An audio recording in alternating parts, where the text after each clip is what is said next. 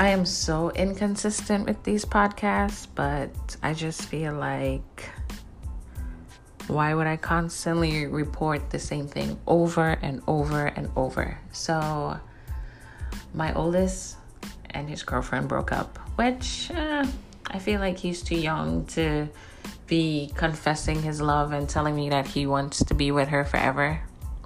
He's gonna be 15 this year. I feel like he needs to enjoy his teens. My 13-year-old, oh my gosh, his style is developing and it's beautiful. I love it. My nugget, her style is just, I'm so happy that I have a daughter where I could pass on all of my fashion advice to, because I allow her to pick out a bow yesterday and she found one that matched her outfit. So I know I'm headed in the right path. I'm starting a new adventure and I'm waiting for the results.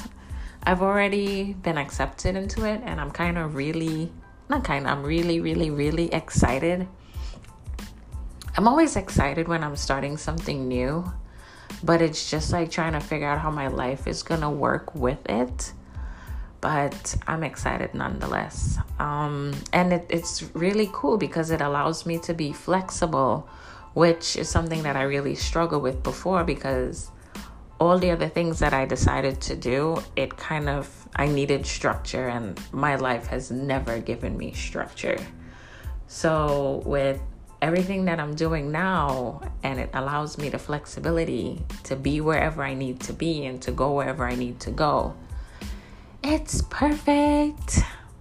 Oh, I hope my husband is just as happy as me. He probably is.